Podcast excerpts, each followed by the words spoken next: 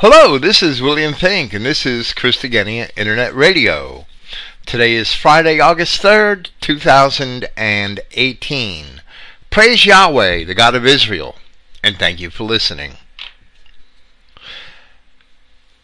In recent weeks, we have presented both our own views and those of Clifton Emahiser on the ridiculous so called sixth and eighth day creation theory. Now we shall address another issue, which is very similar to that theory, which is the idea that certain races of hominids, from which we have the non white races of today, were among the living creature or the beast of the earth created in Genesis chapter 1, where we read, And God said, from verse 24, let the earth bring forth the living creature after his kind, cattle and creeping thing, and the beast of the earth after his kind. And it was so. And God made the beast of the earth after his kind, and the cattle after their kind, and everything that creeps upon the earth after his kind. And God saw that it was good.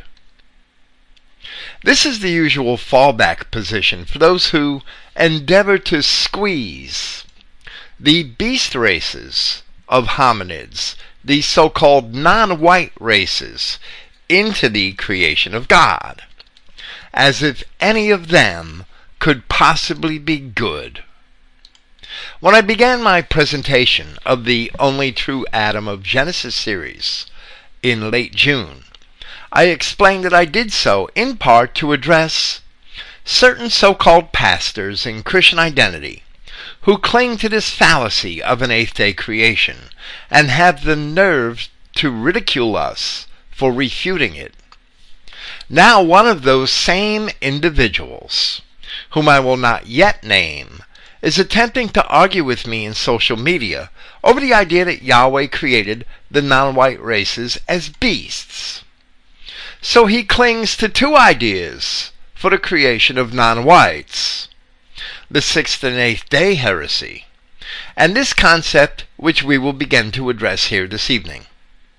One way or another, there are so many fools who feel that they have to squeeze non whites into the creation of God, when all this time a tree of the knowledge of good and evil representing the corruption of Yahweh's creation by fallen angels, stares them in the face, and they overlook the significance. So, a friend made a post in social media of some of the things that I said in that first series. And this fool, who lives in the Texarkana region, if I remember correctly, responded to that by posting an article from another so called pastor from Indiana. And neither will I name him yet. I will name him soon.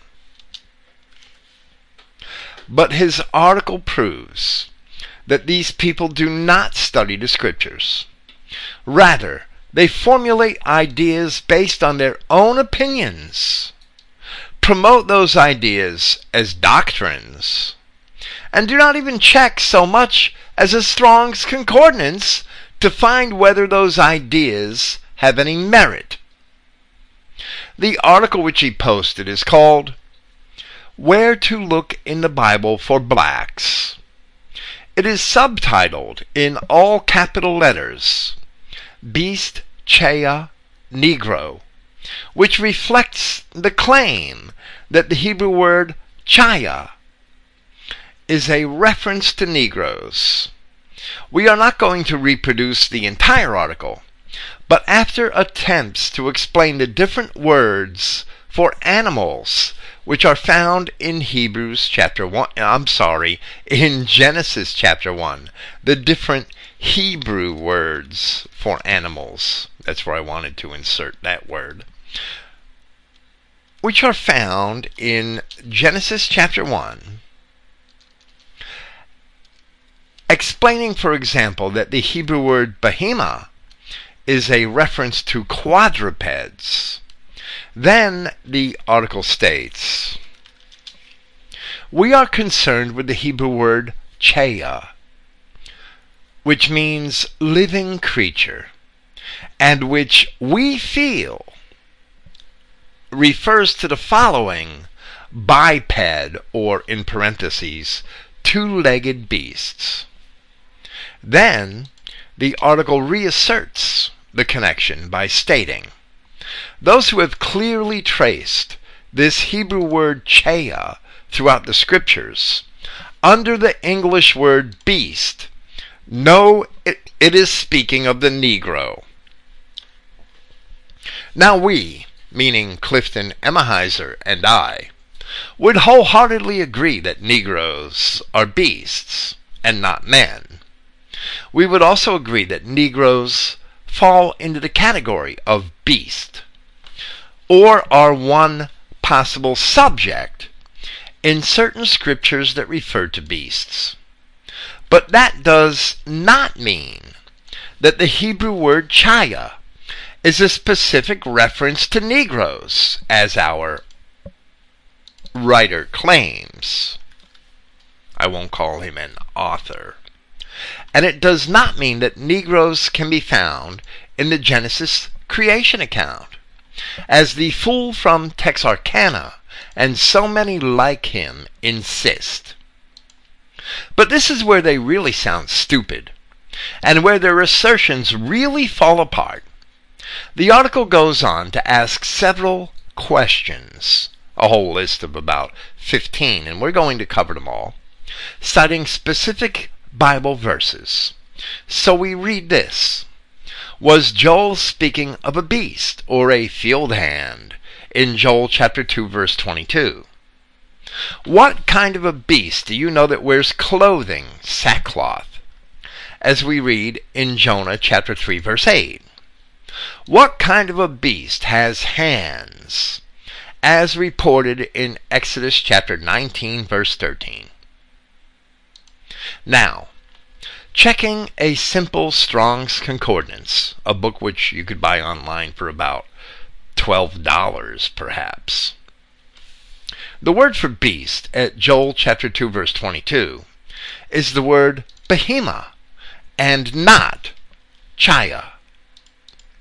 So the writer himself, according to his own article, must be willing to admit that it refers to quadrupeds, as he himself defined the word behemoth in his opening statements. Furthermore, checking Strong's Concordance, or any source, any other source for the Hebrew, at Jonah 3 8 and at Exodus 19, verse 13. The Hebrew word for beast in both instances is also Behema. The author of this article then asks, What type of beast is capable of mixing or sowing his seed with the seed of Adam, as described in Jeremiah chapter 31, verse 27? But the word for beast in Jeremiah 31:27 is also behema and not chaya. So how do these men insist that chaya is a Hebrew word which means Negro.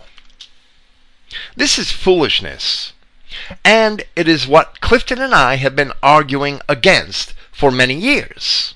We do not need this foolishness and this sloppy scholarship in Christian identity. For many years, I have taught that the beasts of Jeremiah chapter 31 were the non white races. The concept first appears in my paper, The Immigration Problem and Biblical Prophecy, which, according to the metadata found in Clifton Emahiser's computer files, was first prepared as a PDF for publication by him on July 24th, 2006. So I wrote that at an even earlier time than I had remembered. But that does not mean that they are the beasts which Yahweh created. And they are certainly not the Chaya of Genesis chapter 1. Somewhere in my Pragmatic Genesis series, I explained from apocryphal scriptures, and I've also done this in other places. I did it in my Luke, in my commentary on the Gospel of Luke, probably around chapters 10 or 11, if I had to guess. Somewhere in my Pragmatic Genesis series, I explained from apocryphal scriptures the sin of the fallen angels who mingled their seed with the seed of all sorts of quadrupeds in order to corrupt the creation of God. And the Enoch literature tells us that the results were giants and monsters and other sorts of unnatural beasts, even demons. This is why the non white races, on the rare occasions that they are mentioned in Scripture, are referred to as behema, even though they are bipeds and not quadrupeds, because they are certainly not men. In these instances, behema is a pejorative, which is an otherwise innocuous word that is purposely used in a derogatory manner, such as calling a person a dog or a goat or a clown. Then the author of this article, or I should say the writer of this article, asks, What kind of male beast could a woman lust after and lie down thereto, and cause God to have them executed in a righteous manner? Or in a righteous judgment, citing Leviticus 20, verse 16. And he asks, What kind of a female beast could a man lust after and cause a penalty of death to be decreed by God? Likewise, the word for beast in both of these passages is behema and not chaya. The initial premise of this article was a very bold statement that chaya was a word for Negro in the Bible, in the Hebrew Bible. None of these words, which they make examples of, are taken from the word chaya. All of these words beast that they make examples of are taken from the word behema, which they themselves admit is a reference to quadrupeds, to four footed animals. The word could be understood literally. And throughout history, sex with four legged beasts has been a common perversion, especially among the non white races to this very day. Modern pornographic media and the internet are littered with examples of this, upon which I should not have to elaborate. This also being the sin of the fallen angels, it is not irrational that the law is forbidding bestiality. Ostensibly, for the same reason, Yahweh had commanded Joshua to slay the flocks and herds of the Canaanites, as well as the Canaanites themselves. On the other hand, Negroes and all other races would fit into the description of beast in these passages, simply because they are not men. Having intercourse with them is indeed the pursuit of strange flesh, which the Apostle Jude described as fornication. It is also the way of Balaam, which both Peter and Jude made reference to in that same context and associated with the sin of the fallen angels. But that acknowledgement does not mean that these Negroes are the beasts of Yahweh's creation. It was a British identity pastor in Ireland. When we get to Clifton's portion of tonight's program, his name is going to come up right at the beginning. His name was Alan Campbell. And he is recently deceased, I believe last year, maybe two years ago. And he first spread the confusion that the Negroes were the beast or Chaya of Genesis chapter 1. While he cited examples throughout Scripture where the actual Hebrew word is behema, just like our writer is doing here. Clifton Emahiser addresses Campbell's errors in this series, which we are about to present. So, our writer did not create this error, but rather he was too lazy to check Campbell's work before he began repeating it. And he is only really copying from Alan Campbell, which we will also demonstrate. However, here, and in the next passage which he cited, the writer of this article shows that not only is he too lazy to fact check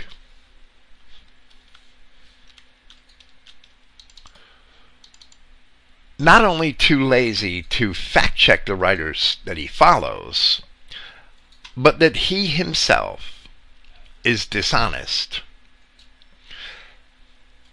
His dishonesty, at least in a mild way, is first evident where he asked,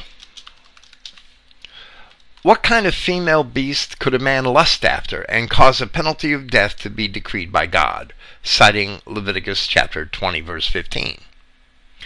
There is nothing in that passage of Scripture which attributes the human emotion of lust to the man. So the author created a lie. Rather, the passage merely states from the King James Version And if a man lie with the beast, he shall surely be put to death, and you will slay the beast. So there is nothing about the man in that passage having lust for the beast. And the beast, of course, only played a passive role in the act. Now our, now our author creates a much bigger lie. And actually, he creates two lies where he asks, What kind of beast would have the ability to keep the vineyard, as we find in the Song of Solomon, chapter 1? who was incidentally black. Now, I do not know that he copied this part of his paper from Alan Campbell. Perhaps he is extrapolating on what he copied from Campbell. The word beast, in the singular or plural, does not appear in the Song of Solomon.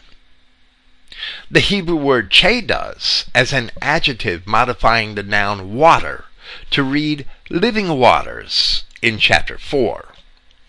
But there is no mention of any beasts in the entire book. And the specific form cited by this author, cheha, does not appear either. Neither does the Hebrew word behema for beast. So, how does our author imagine that Solomon, in chapter 1 of his song, could possibly be referring to beasts. It is absolutely clear that the writer, I'm sorry, it is absolutely clear in the opening chapter of the Song of Solomon that Solomon, the author of that work, is speaking of himself. That he is the keeper of the vineyards, and he is black because the sun has looked upon me. He lamented that he was forced to do menial work, and was ashamed of the result that his skin had turned dark in the sun.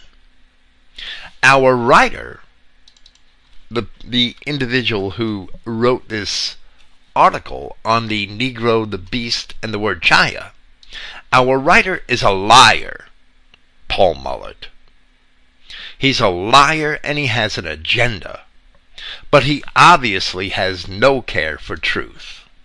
So he next asks, What kind of a beast cries mightily unto God in Jonah chapter 3, verses 8 through 10. And once again, the Hebrew word for beast in that passage is Behema and not Chea. So our author began with the assertion that the Hebrew word for beast, Chea in Genesis chapter 1, was a specific term for Negroes. Yet, in all of his examples from Scripture, there is not one time where the occurrences of the word beast that he himself uses as examples come from that word chea. They all come from the word behema, which he himself admitted refers to quadrupeds and not to people. The level of stupidity here is astounding.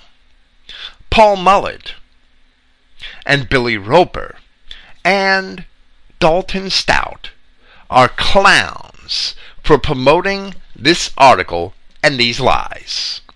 And none of them are worthy of the title pastor. At one time, early in my own studies, we ourselves were persuaded, and we will see here later in this paper, that in 2010, Clifton still clung to that persuasion. We ourselves were persuaded that Jonah chapter 3 verses 7 through 9 referred to hominids as beasts. It probably came from Comparet and Swift, but it is simply not true. This is Jonah's record, Jonah the prophet's record of the words of the king of Nineveh. A pagan who did not have a biblical perspective. There is not one example that I have seen in thousands of existing Assyrian inscriptions, and I may have read that many. They're all available at the American School of Oriental Research, hosted at the website for the University of Chicago. And you could find countless translations in PDF format of Assyrian and Babylonian and other related inscriptions. I have hundreds of them here on my hard drive. I have seen in thousands of existing Assyrian inscriptions which in, indicate that the Assyrians, which never indicate that the Assyrians had ever considered any race or class of their own people as beasts. Never. They were always simply men. Assyria was a multiracial empire like all others. The words of this king cannot be taken for scripture or to prove any point in Scripture, except to validate the reason for and the success of Jonah's mission. The ancient Assyrians were a very wealthy society. It is evident in their own inscriptions that they adorned their quadrupeds, which they used, it's evident in their own art inscriptions that they adorned their quadrupeds, which they used for transportation and for religious ritual, as well as for agricultural purposes, in ornaments overlaid with gold and silver, and in expensive fabrics. So the Assyrian king imagined that the beasts should show repentance as well as the men. But that does not mean that those beasts are people created by God. This is why we consider those who hold this position to be fools. They concoct every lie imaginable in order to squeeze niggers and other unseemly beasts into the creation of God. I should say other unseemly corruptions. Our author then asks four more questions before his article ends, citing 2 Peter chapter 2 for all four of them, verses 12 through 14. They are what kind of a beast would have eyes full of adultery? What kind of beast loves to riot in the daytime? What kind of a beast can talk or speak? And finally, what kind of a beast was made to be taken and destroyed? Now we would once again wholeheartedly agree that in this passage Peter was referring to beasts in human form, to bipeds, and not to quadrupeds. However, when we examine the entire passage in context, going back to like verse 1, we see that Peter's subjects were intruders into the body of Christ, which he related to the angels that sinned, who were cast into chains of darkness to await judgment and destruction. He did not say chains in darkness, as if they were sitting in some pit in the desert but chains of darkness, which we would assert is certainly the state of the non white races. And our authors, or our writers, I had not had time to really edit this presentation. Our writer's last question, where he asks, What kind of a beast was made to be taken and destroyed? proves our point and refutes his own. Because everything that Yahweh created in Genesis chapter 1 is good. And none of it was created only to be destroyed. No doubt, all non white races are beasts, but they are not the beasts of Yahweh's creation. Rather, they are products of the sinful corruption of his creation. So Peter then said that these natural brute beasts shall utterly perish in their own corruption, ostensibly because they are the products of corruption. Now, with that introduction as a starting point, I shall begin to present and add my own comments and clarifications to Clifton Emahiser's seven part series of papers titled Identifying the Beast of the Field. According to Clifton's metadata, he had prepared this paper for publication on March 25, 2010. Probably, probably about 14 months after I was released from prison. Identifying the Beast of the Field, Part 1 by Clifton Emahiser. For many years I have held the position that the biblical designation, beast of the field, often is an idiomatic expression for non Adamic races, such as the Negroid and Mongoloid, which I prefer not to capitalize. Clifton wrote those names in all small letters. My late wife, who died in 1993, would refer to them as BOFs, our own secret code, code term for them. Every culture has its idiomatic expressions peculiar to their own social conditions. Israel is not an exception to this phenomenon, for the Bible is just loaded with idioms, especially in the Old Testament Hebrew. About two years ago, a very good friend of mine gave me a copy of a video presentation by Pastor Alan Campbell of Belfast, Ireland, entitled Who Are the Beast of the Field? I would guess that it was made 10 years ago, around the year 2000.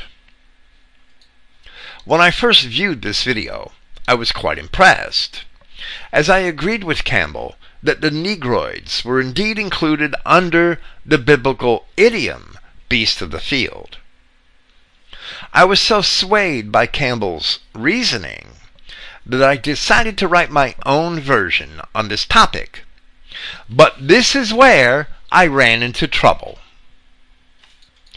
Unlike the writer and promoters of the article which we began with this evening, Clifton was careful to check the claims of his sources. before he repeated them or their ideas in his own writings. This is the mark of a scholar, where those who blindly copy others are merely lazy, if they are not just stupid. Early in my own identity studies, I was tricked a few times by mistakes made by Comparet Swift or Capt. And I also learned the hard way to check behind my sources and to prove things for myself. That is what we should all do. And in a short time, we would eliminate countless heresies and many charlatans from our Christian identity community. Continuing with Clifton, Campbell started his presentation by appropriately quoting Jonah chapter 3 verses 7 and 8 thusly, and he caused it to be proclaimed and published through Nineveh by the decree of the king and his nobles, saying, Let neither man nor beast, herd nor flock, taste anything. Let them not feed nor drink water, but let man and beast be covered with sackcloth, and cry mightily unto God. Yet let them turn every one from his evil way and from the violence that is in their hands. And let me state that when we read the words which Jonah recorded, it is absolutely plausible that the king had animals in mind and not beast people. Why is that? It's perfectly clear in verse 7. Let neither man nor beast, herd nor flock taste anything.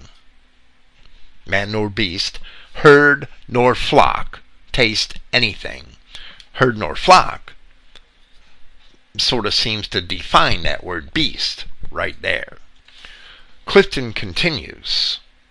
Then Campbell appropriately appraised the context of these two verses.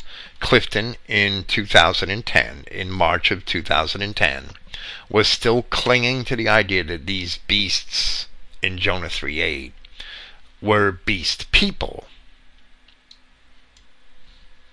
I don't exactly recall when I did my first commentary on the book of Jonah, but when I did, I denied that these were beast people. That was, um, I have it now. I just searched for it very quickly at Christogenea. That was in December of 2011. I remember when I split with Eli James, I had ridiculed him for asserting that Jonah 3:8 was speaking of people, and that was in January of 2011. So Clifton's writing this in March of 2010, and he still upholds the idea and is supporting Alan Campbell on that. I can't agree with it, but I have further notes on it a little later, so I'll stop there. I'm getting a I'm getting ahead of myself. Clifton says, then Campbell appropriately appraised the context of these two verses. And then quoting Campbell again, now if you'll come back to Jonah, let's look at that Jonah passage for just a moment before I go on with it. You are being asked to believe that the beasts in chapter 3 and organized religion tells you that they are four footed quadruped beasts. You're asked to believe that they would cover themselves in sackcloth. Highly unlikely. You're asked to believe that they would cry unto God. They would use actual speech or language. That's not, not just highly unlikely, that's downright impossible. You're asked to believe that the beasts, four footed quadrupeds, repented from evil doing that implies a God consciousness. Do you think that four footed quadruped animals have a God consciousness? And turn from the violence that is in their hands, which indicates the ability, citing Jonah, which indicates the ability to distinguish between right and wrong. Now, I have known a lot of intelligent animals. I've never known of ones that could distinguish between right and wrong. of ones that had a God consciousness, or ones that could cry unto God, or ones that could repent in sackcloth and ashes. Now, I will re- I will comment on this. Campbell is actually second guessing the motives of a dead king. Jonah merely recorded his words, and his words are not to be taken for scripture. The dead king clearly said, Let neither man nor beast, herd nor flock taste anything. So, how do you tell birds not to eat? How do you tell herds of animals not to drink? Why should we second guess the motives of a dead king? Or, why should we claim to understand his words on our terms? Maybe they had a different poetic meaning or significance. So, we shouldn't attempt to be able to figure out what, it, what this Assyrian king is saying, but his words are not scripture under any circumstances. And as I have already explained, and which at this point in time Clifton did not, not yet understand, the king of Nineveh was certainly referring to four-footed beasts, just as re- he, he was referring to, to birds where he said flocks, or to four-footed animals where he said herds. When I discussed my reasoning with Clifton sometime after this, he did agree with my position, but I do not know if we ever had the chance to discuss that publicly However, Campbell's description here is plainly dishonest. There is no mention of these beasts covering themselves, as he said. So there is no need to imagine that they must have had human physical capabilities. Rather, the text of Jonah in the King James Version merely has the king exclaiming, Let man and beast be covered. Now, continuing with Clifton, where his contention with Campbell is really over the Hebrew word for beast and Campbell's resulting conclusions. Clifton says, At this juncture, I should point out that I do not disagree with Campbell's premise. My problem with Campbell is how he arrived at his conclusions. As all good Bible students are aware, all premises must be solidly based on the witness of Scripture. As we shall shortly see, Campbell failed miserably to back up his correct premise with qualified documented evidence from Holy Writ, where he stated, So let's treat this word.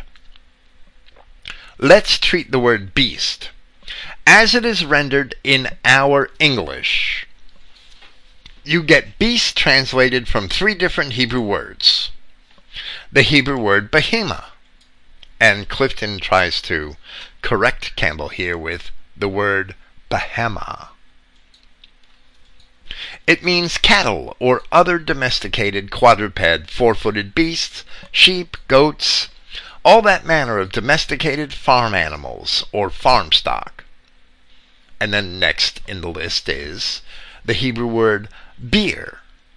B I E R, he spells it. A brute beast.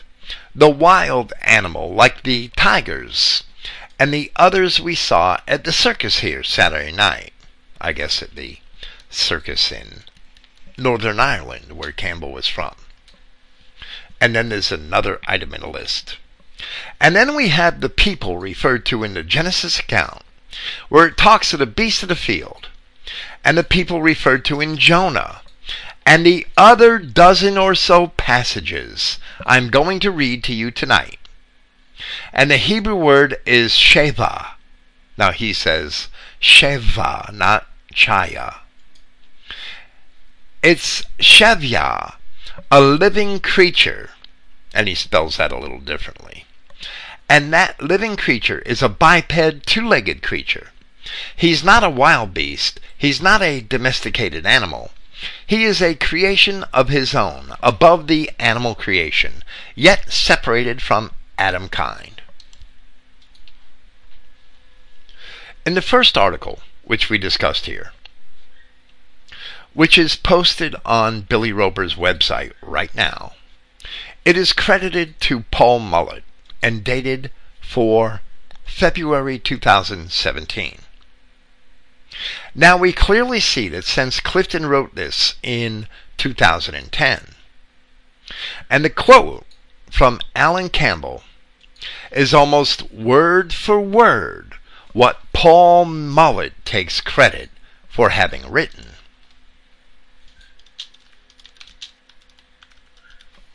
That Mullett is only a plagiarist and a thief, having stolen Alan Campbell's writing, which is not even correct, and then taking credit for it himself.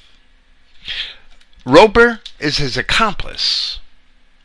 This is another sort of behavior that we must eradicate from Christian identity.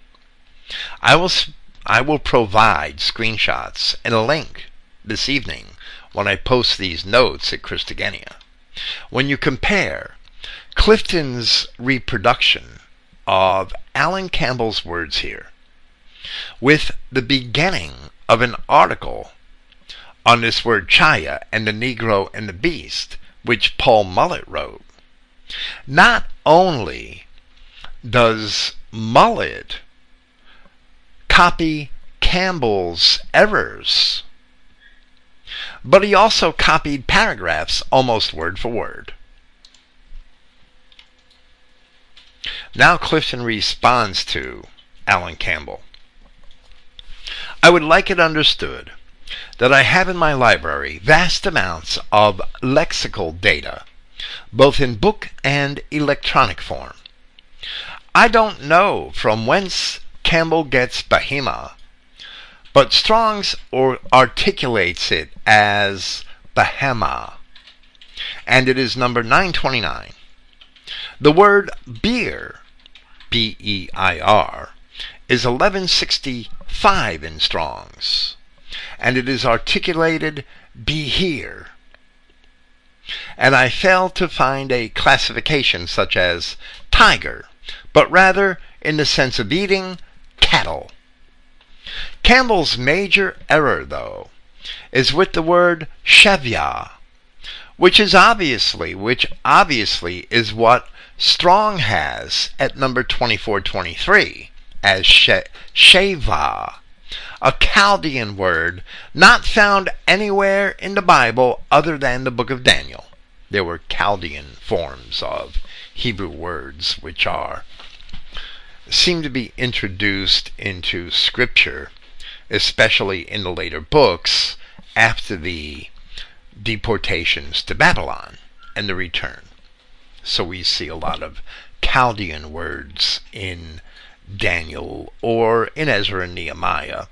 But there are actually some words that are claimed to be Chaldean words in the book of Moses, in the books of Moses, the Torah. Not as many, but there are some or at least I've read that claim in scholarly journals. Clifton says, this entirely destroys Campbell's thesis, at least from a language perspective, but not necessarily from an idiomatic perspective. There is absolutely no way that Campbell can apply Sheva to Genesis chapter 1 or to Jonah chapter 3 because Sheva isn't the word that appears in Jonah chapter 3, even though Campbell claims that it is. It's not. It's Behema, where we find the word beast in Jonah chapter 3. Here, Clifton, the exacting analyst, took issue with Campbell for his transliteration of certain words. But I do not know if Clifton understood that there is a large degree of latitude allowed when transliterating Hebrew into English. Hebrew really has no vowels. And where, for example, T and TH, or S and SH can be represented by the same letters, the writer, often having to choose between them, can supply his choice of words just like the writer transliterating consonants in words with no vowels can supply his choice of vowels. There's no authority to say what's right and what's wrong, except perhaps for the rabbinical Jews. And we shouldn't be compelled to follow the rabbinical Jews. So I don't know if Clifton understood all that at this time. We do not necessarily have to follow Strong's transliterations, although Clifton and many other writers prefer to do so. I would rather write Behema as I have here than follow either Strong or Campbell. The word is the source of our English word, behemoth. Clifton does, of course, have every right and even a responsibility to call Campbell to task for his rather blatant misidentification of words, which he continues to do as he proceeds. And he says, But there are some who will go beyond Campbell and refuse to take no for an answer, as they will seize on Strong's number 2423, a Chaldean word, where it says, from 2418, Sheah, which is another Chaldean word, found only in the book of Daniel. Once arriving at 2418,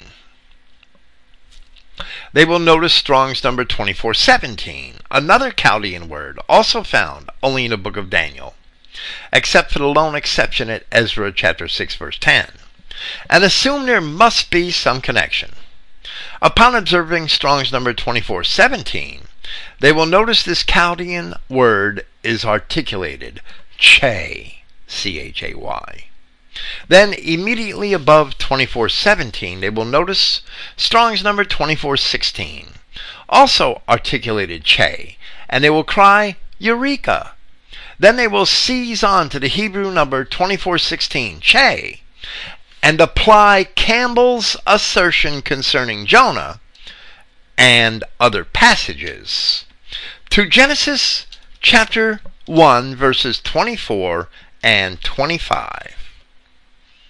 And Clifton concludes that that amounts to little more than intellectual dishonesty.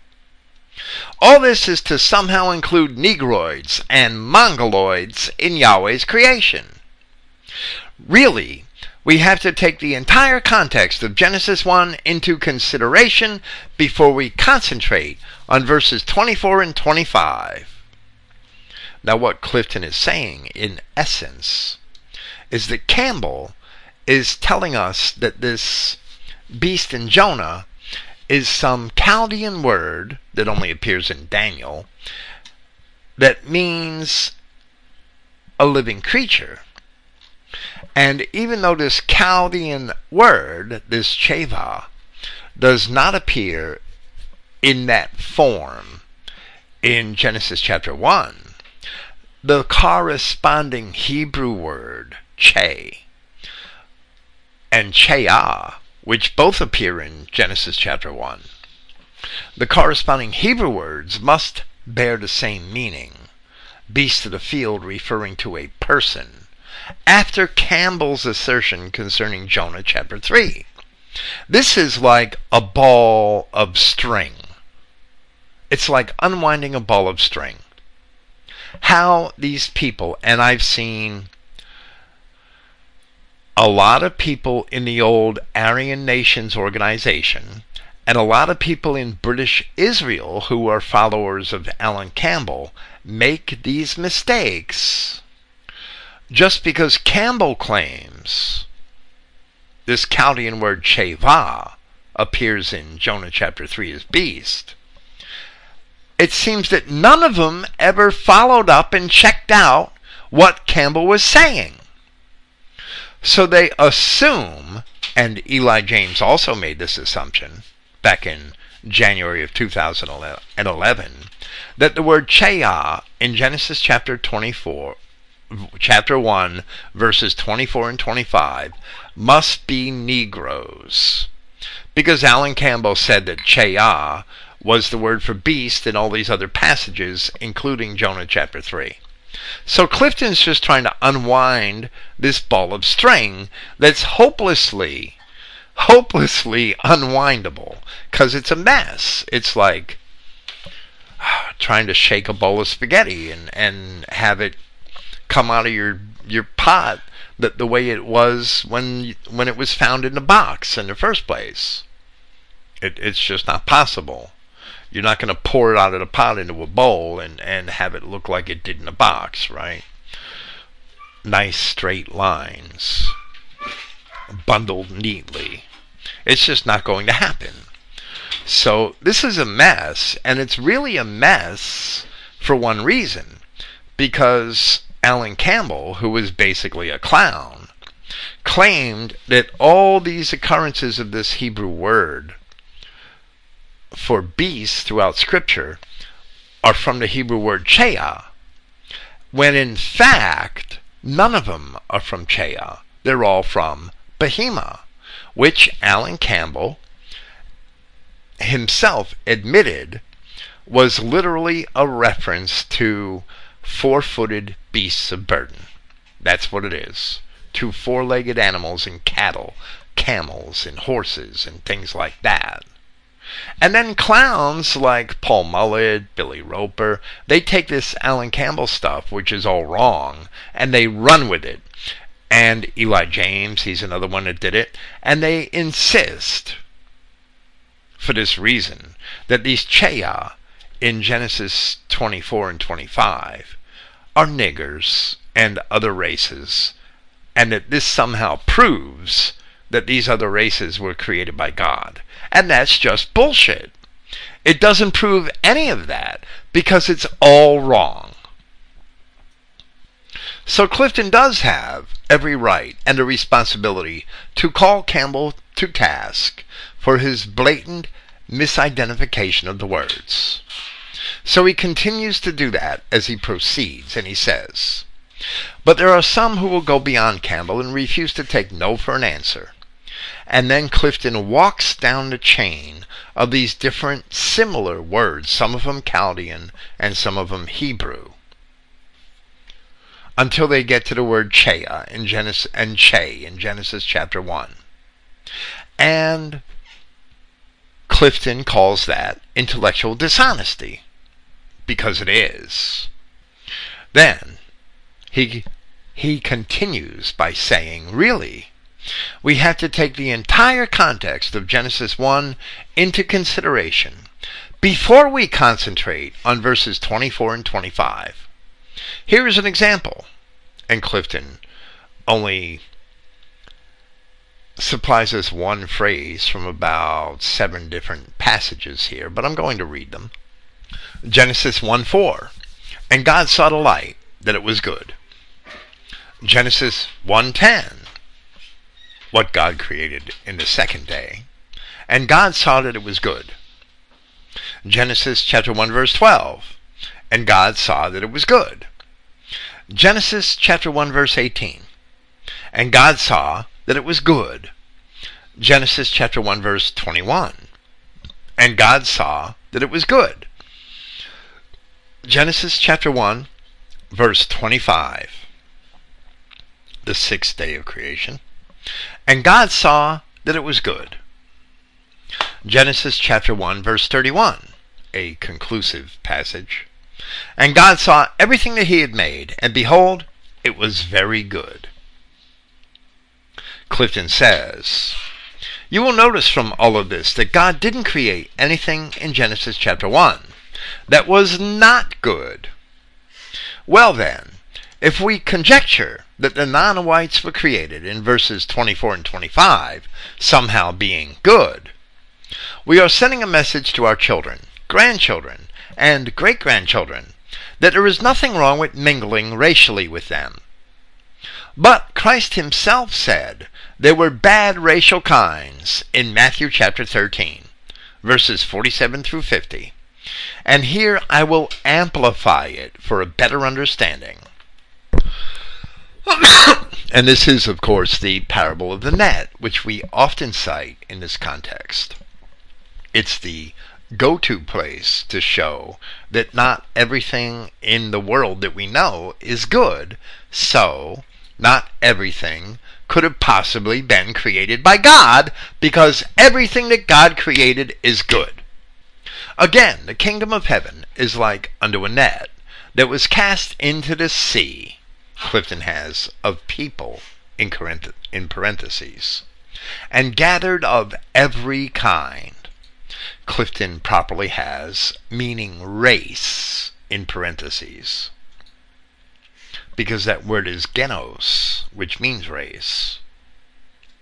Which, when it was full, they drew to the shore and sat down and gathered the good, or the good racial kind, into vessels, but cast the bad away, meaning the bad racial kind. So shall it be at the end of the world. The angels shall come forth and sever the wicked from among the just, and shall cast them, the bad racial kind, into the furnace of fire. There shall be wailing and gnashing of teeth. To that, Clifton responds.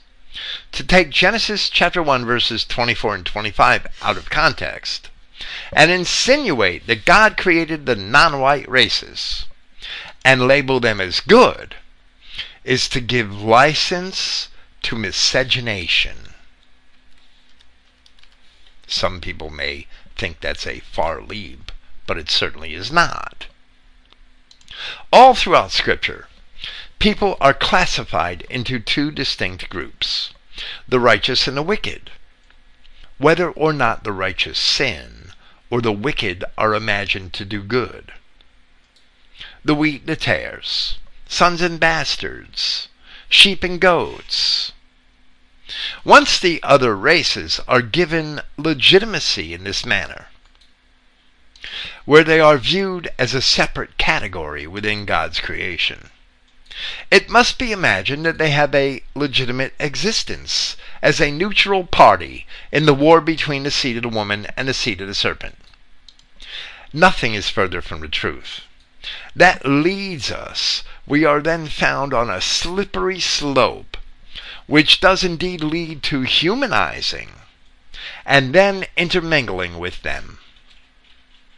But in Scripture, there is never such a third category.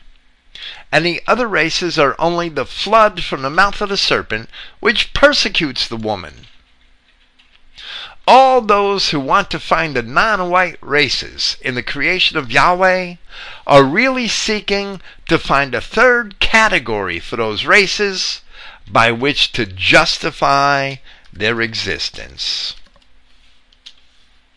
And they are, in essence, taking the side of the devil. Continuing with Clifton. We will now return to Alan Campbell's video where he mistakenly quotes several passages of Scripture, where he inaccurately applies the Chaldean word sheva, where it absolutely cannot be found. Exodus chapter 9, verse, verses 8 and 9. And this is one that Mullet left out when he plagiarized Campbell. And Yahweh said unto Moses and unto Aaron, Take to you handfuls of ashes of the furnace, and let Moses sprinkle it towards the heaven in the sight of Pharaoh.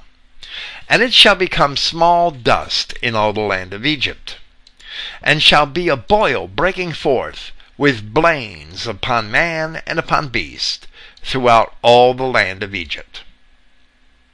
Clifton tells us that Campbell claims that the beast of verse 9 is Sheva, Strong's number 2423, but rather it is number 929, Behema. It really makes me wonder what kind of lexicon he is using. If he is using any lexicon at all. Here we see that the errors of Billy Roper and Paul Mullett had originally belonged to Alan Campbell. And these men are merely fools who followed Campbell without checking into his claims. Many others also did this, even Richard Butler. Continuing with Clifton, he, Campbell, comments thusly on a passage. Now, if you read the account of the plagues, you will find that there had already been a plague of cattle sickness. You'll find God had already cursed the domestic cattle throughout Egypt. Yet here we find another plague which is experienced both by man and by living creatures which take the form of boils. Clifton tells us, then Campbell moves forward to quote Exodus 9:19. Send therefore now and gather thy cattle, and all that thou hast in the field, for upon every man and beast which shall be found in the field, and shall not be brought home, the hail shall come down upon them, and they shall die. In this verse, Clifton says, Campbell misidentifies two Hebrew words, cattle and beast. He makes the erroneous claim that cattle is behema, number 929, whereas it is rather mikneh, a different word that doesn't appear in Genesis. Number 4735. It doesn't appear in Genesis chapter 1. Mikneh is something bought, for instance, property, but only livestock. It is quite evident here, Clifton says, that Campbell is trusting his deficient memory rather than taking the time to look up the words and make sure there's make sure of their Strong's numbers and meanings. Again, Campbell misidentifies beast at verse 19 as Cheva rather than the correct term Behema, or as I like to transliterate it, Behema. This error on Campbell's part should never have been made by any honest man. You cannot just guess at the Hebrew word from which any English word of Scripture is translated. The least one can do is check Strong's Concordance, which is not perfect, although in this regard it is usually accurate. Any so called pastor worth his weight in beef should go to a Hebrew text and check that as well as a concordance, so that out of the mouth of, a, of at least two witnesses the matter may be established. Returning to Clifton, he says, picking up Campbell a little later on his video, he quotes Exodus chapter 19, verses 12 and 13. And thou shalt set bounds unto the people round about, saying, Take heed to yourselves, that ye go not up into the mount, nor touch the border of it. Whosoever toucheth the mount shall surely be put to death. There shall not a hand touch it, but he shall surely be stoned, or shot through. Whether it be beast or man, it shall not live. When the trumpet sounds long, they shall come up to the mount. Clifton informs us again the beast of Exodus 19, verse 13, is Behema rather than Cheva. This is substantial evidence that we are working with an idiom rather than a literal meaning for this Hebrew or Chaldean word. And we will see more affirmation of this as we continue with this subject. In fact, it will be Behema almost every time we encounter the translated word beast on this topic. To his credit, Campbell comments Now, you don't really believe that Moses was saying to the four footed animals in the camp of Israel, their cattle, their sheep, their goats, Moses really didn't say to them, Make sure you don't put your paws on the mountain, or you're going to be stoned or shot through. He didn't say paws. The word is hands. There's a different word for paws and hooves of animals in your Bibles. He says, Don't let your own people, Israel, touch the mountain. And don't let your beast, your bipedal servants, touch it either, or they will suffer the same punishment. A dumb animal wouldn't have understood his instructions. Can you see Moses saying to the goats that are bleeding, Don't you touch that holy mountain with your paws, or hooves, I guess, or you are going to be killed? Campbell consistently points out passages that use behema, while asserting that the word chaya or similar words refer to other races, in a completely dishonest fashion. Furthermore, it is not likely that Israelites had servants at this earlier time, since they themselves were recently escaped slaves from Egypt. Mount Sinai was only maybe not a month before the, the actual exodus from Egypt, Mount Sinai and the giving of the law was very soon after the exodus. But I rather understand this passage to be an allegory in the law, preserved for a future time, a time for the later people of Israel. The children of Israel are the true mountain of Yahweh, and any beast which puts a hand on one of them should indeed be put to death. Paul of Tarsus later quotes this passage in Hebrews chapter 12 in a way that seems to reveal this meaning. After speaking of the fornication of Esau, he says, for ye are not come unto the mount that might be touched, and that burned with fire, nor unto blackness, and darkness, and tempest, and the sound of a trumpet, and the voice of words, which voice they that heard entreated that the word should not be spoken to them any more. Then Paul makes a parenthetical remark in verses 20 and 21, and he says, for they could not endure that which was commanded. And if so much as a beast touches the mountain, it shall be stoned or thrust through with a dart.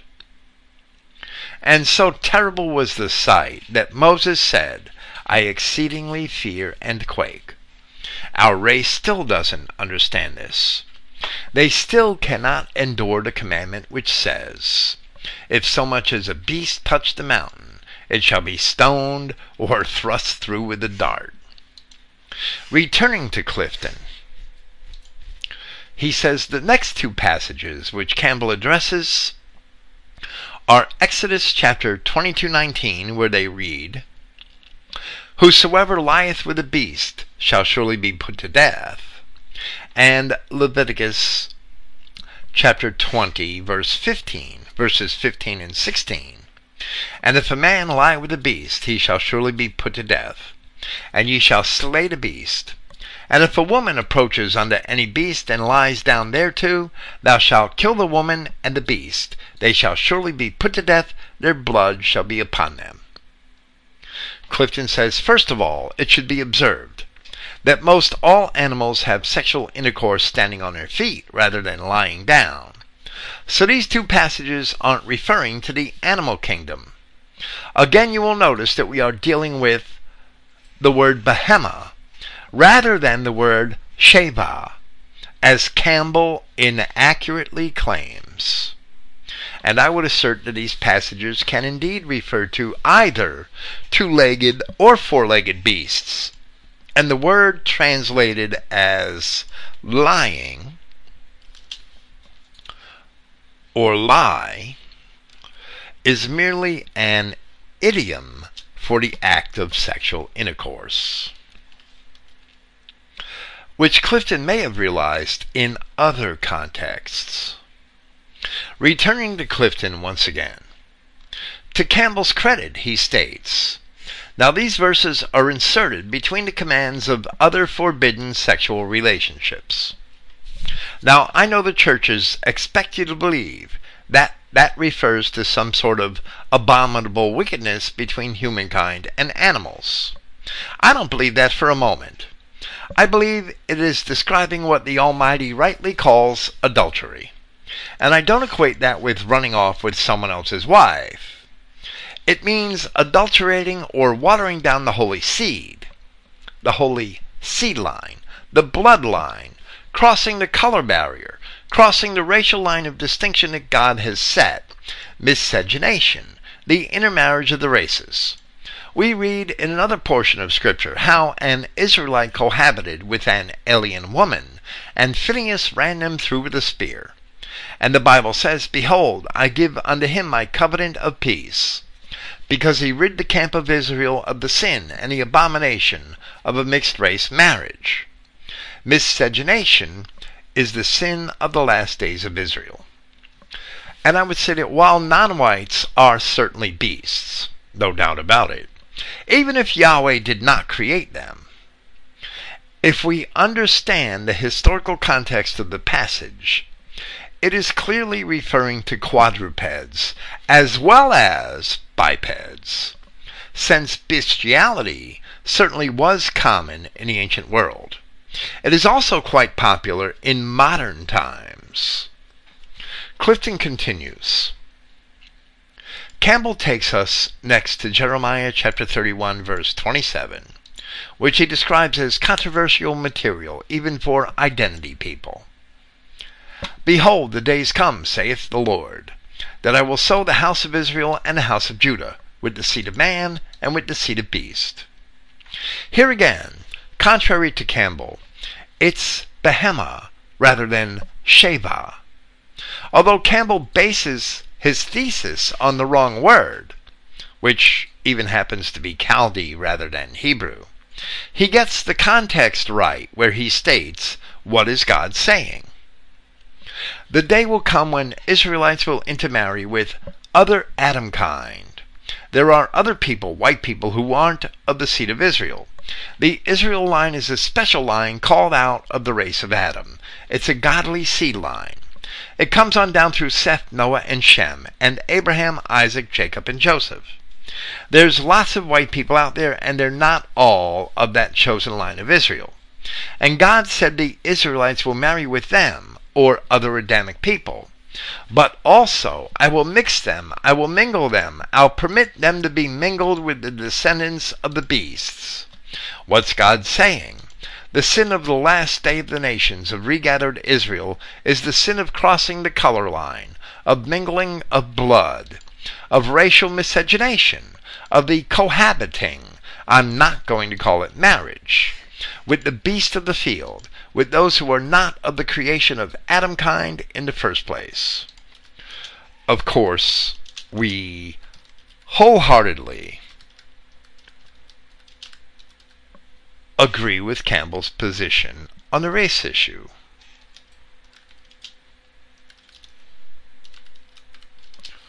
But I would disagree that there are lots of white people out there.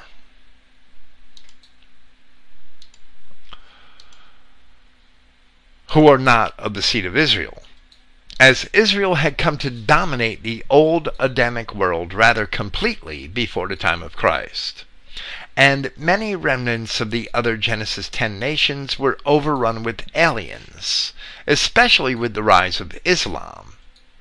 It is evident, however, that there are some other people, white people in Europe and elsewhere, who are not necessarily of Israel. But they are never beasts, not in that sense. Campbell was of the British Israel persuasion, which maintained the error that Germans were Assyrians. And he doubted the, and they doubted, the Israelite heritage of other European nations. Clifton seems to ignore this facet of Campbell's assertions, and he continues and responds by saying, I agree almost wholly with what Campbell is stating here, except for his comment that Israel will be mingled with the living creatures. Actually, these beast people to whom he refers can only be considered the walking dead or zombies, for it was only Adam who received Yahweh's breath of life, the Spirit being the real life in that sense. This is absolutely true. So the Apostle Jude informs us that the non whites among us, which he calls spots in your feasts of charity, are trees whose fruit withers, without fruit, twice dead, plucked up by the roots. And ostensibly, they are twice dead because once their bodies die, they have not the Spirit of God, by which the Adamic race lives an eternal life. Jude then relates them to the fallen angels by referring to them as wandering stars, to whom is reserved the blackness of darkness forever, where we once again see that Yahweh did not create them. Clifton continues his criticism by using the Chaldean or Aramaic word Cheva rather than the correct Hebrew Behema. He acquired a wrong definition from Cheva and Chaya, meaning to live. Many are making a similar mistake by using 2416, the word che, which is found at Genesis 124, as it also has the definition of alive, and imagining that it is the word which describes the creation of the other races. Paul made this distinction between Adamic man and the other races very clear at Romans chapter 8 verse 11 where he wrote, "But if the spirit of him that raised up Yahshua Christ from the dead dwells in you, he that raised up Christ from the dead shall also quicken your mortal bodies by his spirit that dwells in you." Such people who are void of the breath of life breathed into Adam, when they die, they are considered twice dead in Jude verse 12. The first stage is the walking dead, and the second stage is the second death, which is referred to in Revelation chapters 2, 20, and 21. Therefore, living creatures does not describe the non white races. For all the non Adamic peoples are the spawn of Satan, serpent seed.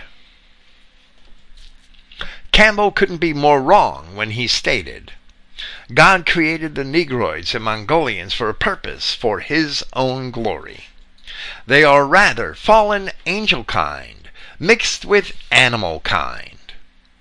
And here Clifton cites the Book of Giants from the Dead Sea Scrolls, a new translation by Michael Wise, Martin Abegg Jr., and Edward Cook on page 247, where there is a translation of the scroll known as 1Q23, fragments 1 and 6.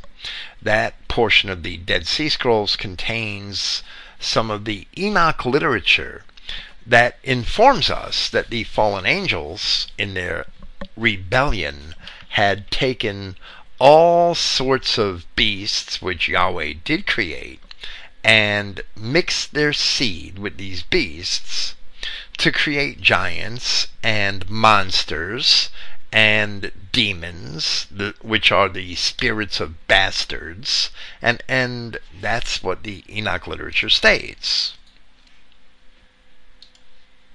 which explains a hell of a lot and clarifies an awful lot in relation to the epistles of Peter and Jude and, and the Revelation and the parables of Christ. And the nature of the tree of the knowledge of good and evil, which is the tree that really represents all of the other races. And the serpent is the representative of that tree. Clifton continues. Campbell takes us next to Exodus chapter 23, verse 29. I will not drive them out from before thee in one year, lest the land become desolate, and the beast of the field multiply against thee. Now, in this one place, that word beast comes from Strong's number 2416,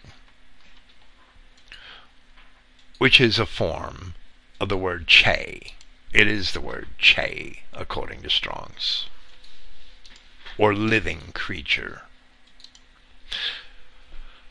Clifton says Campbell is wrong on two counts of the above passage. One, he believes the beast at Exodus chapter 23 verse 29 are the other races. And two, he claims the word is cheva, number 2423, but it is not. It is number 2416, che.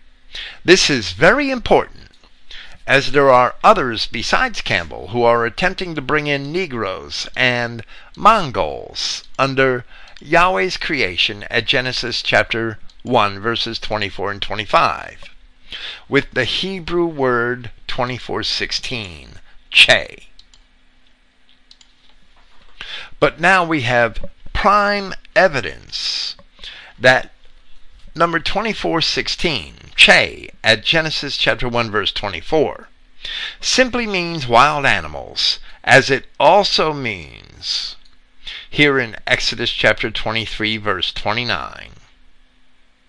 Exodus 23:29. Yahweh tells the children of Israel talking about the Canaanites that I will not drive them out before thee in one year, lest the land become desolate, and the beasts of the field multiply against me. And that word beast is the word che. It's the only passage that Campbell points out where the word for beast is actually related to the word that he claims, cheva. All the other passages came from Behema or Behema.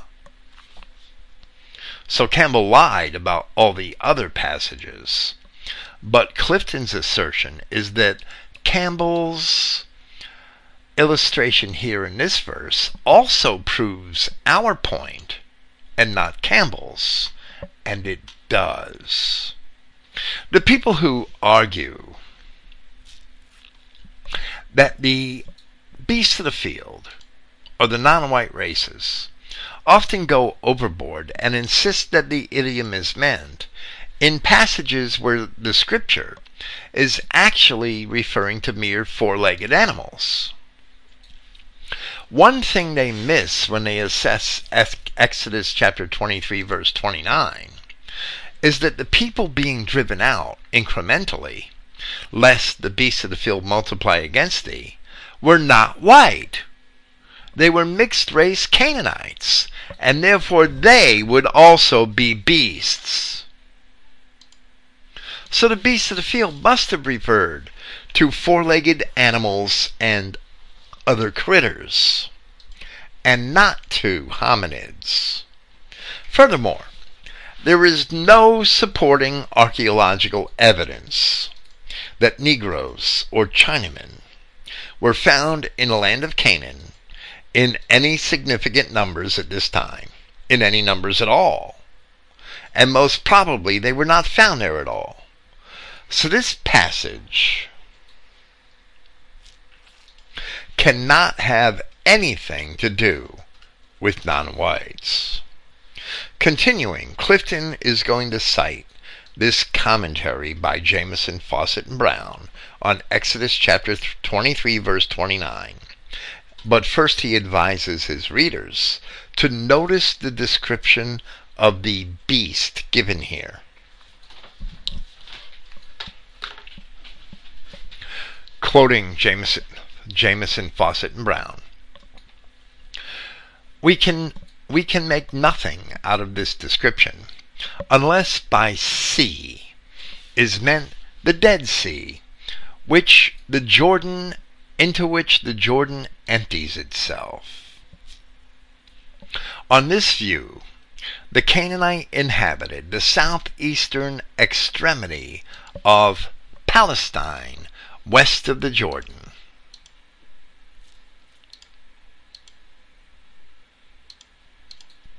I'm sorry, I'm actually looking for this reference to see in Exodus chapter 23, and it's not found in until verse 31.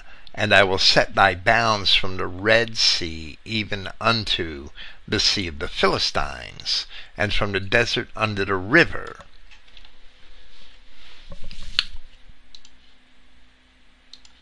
So that's what they're referring to but they're saying that it must refer to the Dead Sea rather than the Red Sea. I don't think that's necessary, but that's what the commentators have stated. We can make nothing out of this description unless by sea is meant the Dead Sea, into which the Jordan empties itself. I don't know how the Dead Sea could be called the Sea of the Philistines. On this view, the Canaanite inhabited the southeastern extremity of Palestine west of the Jordan. Apart from this, it is but natural to suppose that the reason of the association of these three tribes is that the part inhabited by the Canaanite was also a wild and dangerous region. Now look at the northern extremity of Palestine, with its mountains forming the southern ridges of the Lebanon range, which are even at the present day full of the haunts of the buffalo, jackal, wolf, hyena, the ounce, which is a sort of snow leopard, lion, bear, tiger, leopard, lynx, and serpents, vipers, scorpions, centipedes, the tarantulas, the hornet, and the wasp. Look again at the southern part of Palestine with its road from Jerusalem to Jericho a road which travelers unite in depicting in the most gloomy hues as a wild and melancholy region.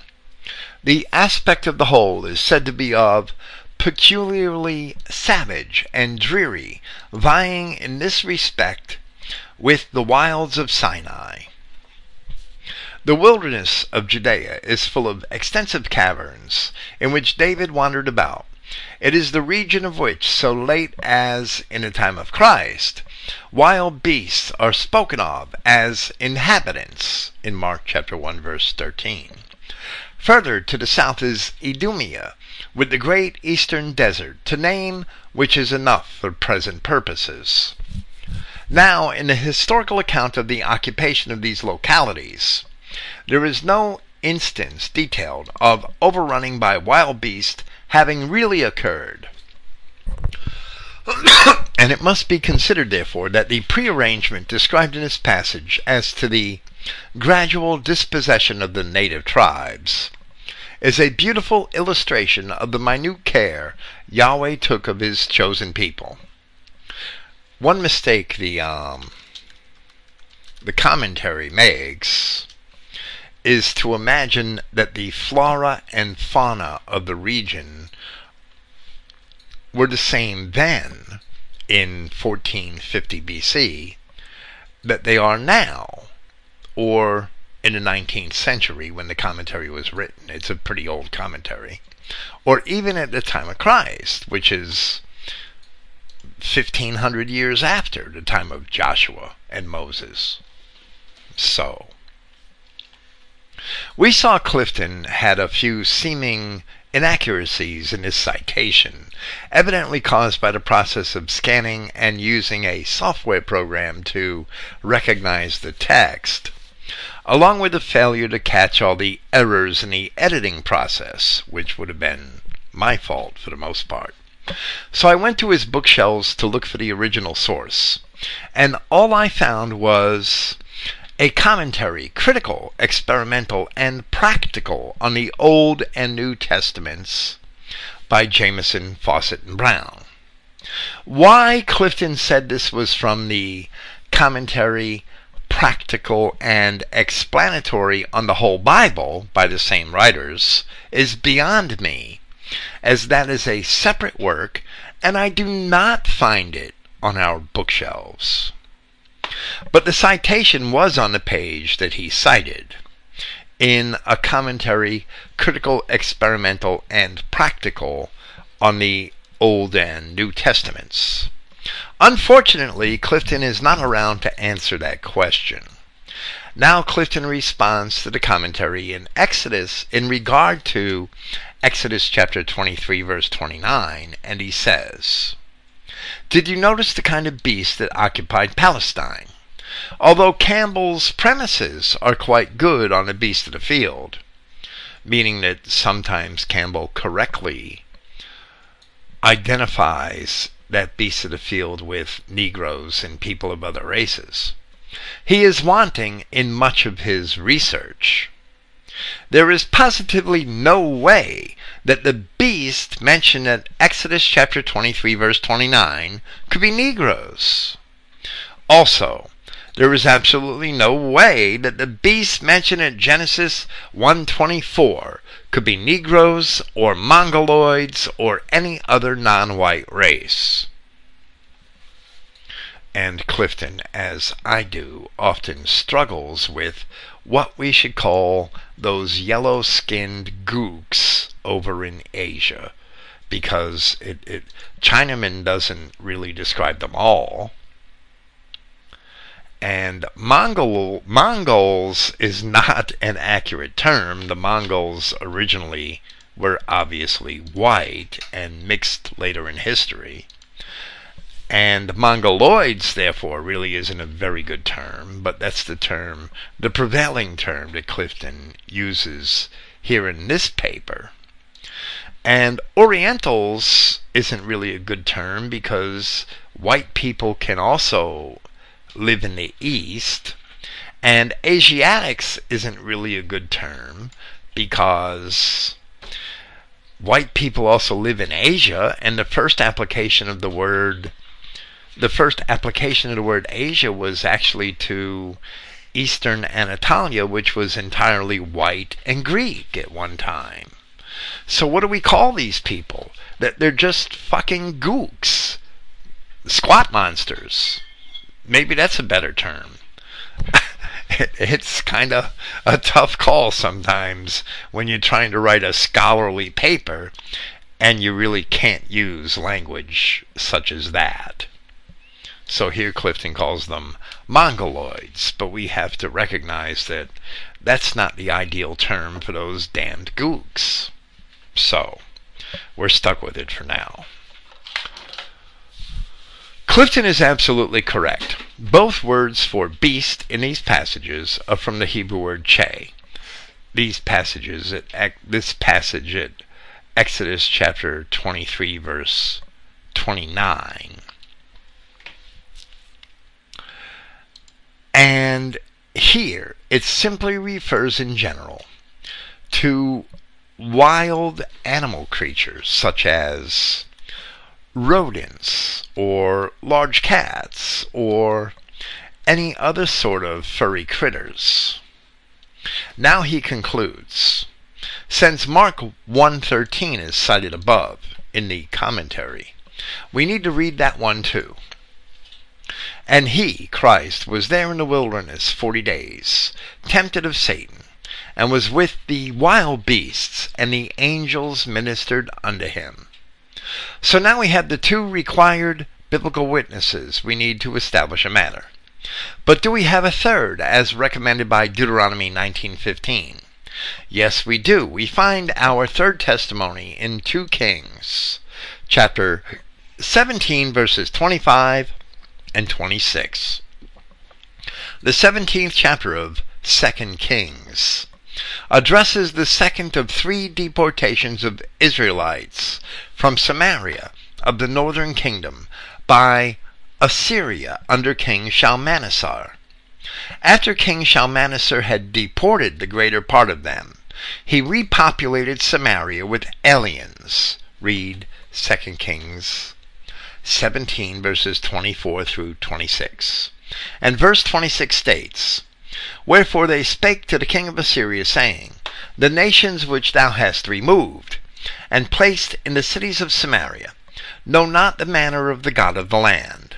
Therefore he has sent lions among them, and behold, they slay them, because they know not the manner of the God of the land.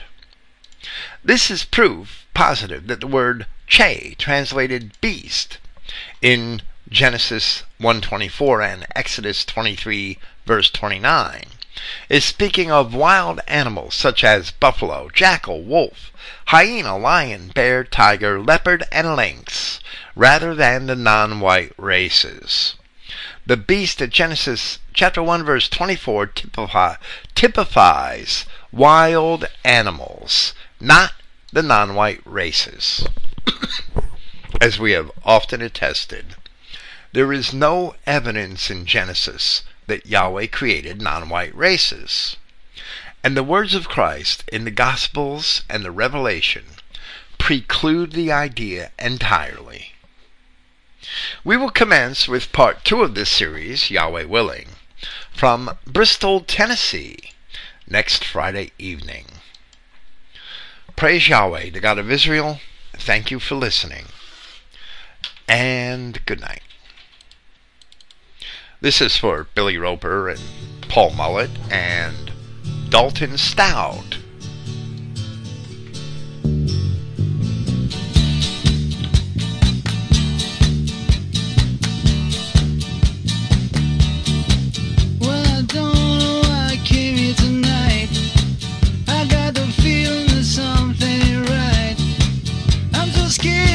is our fault.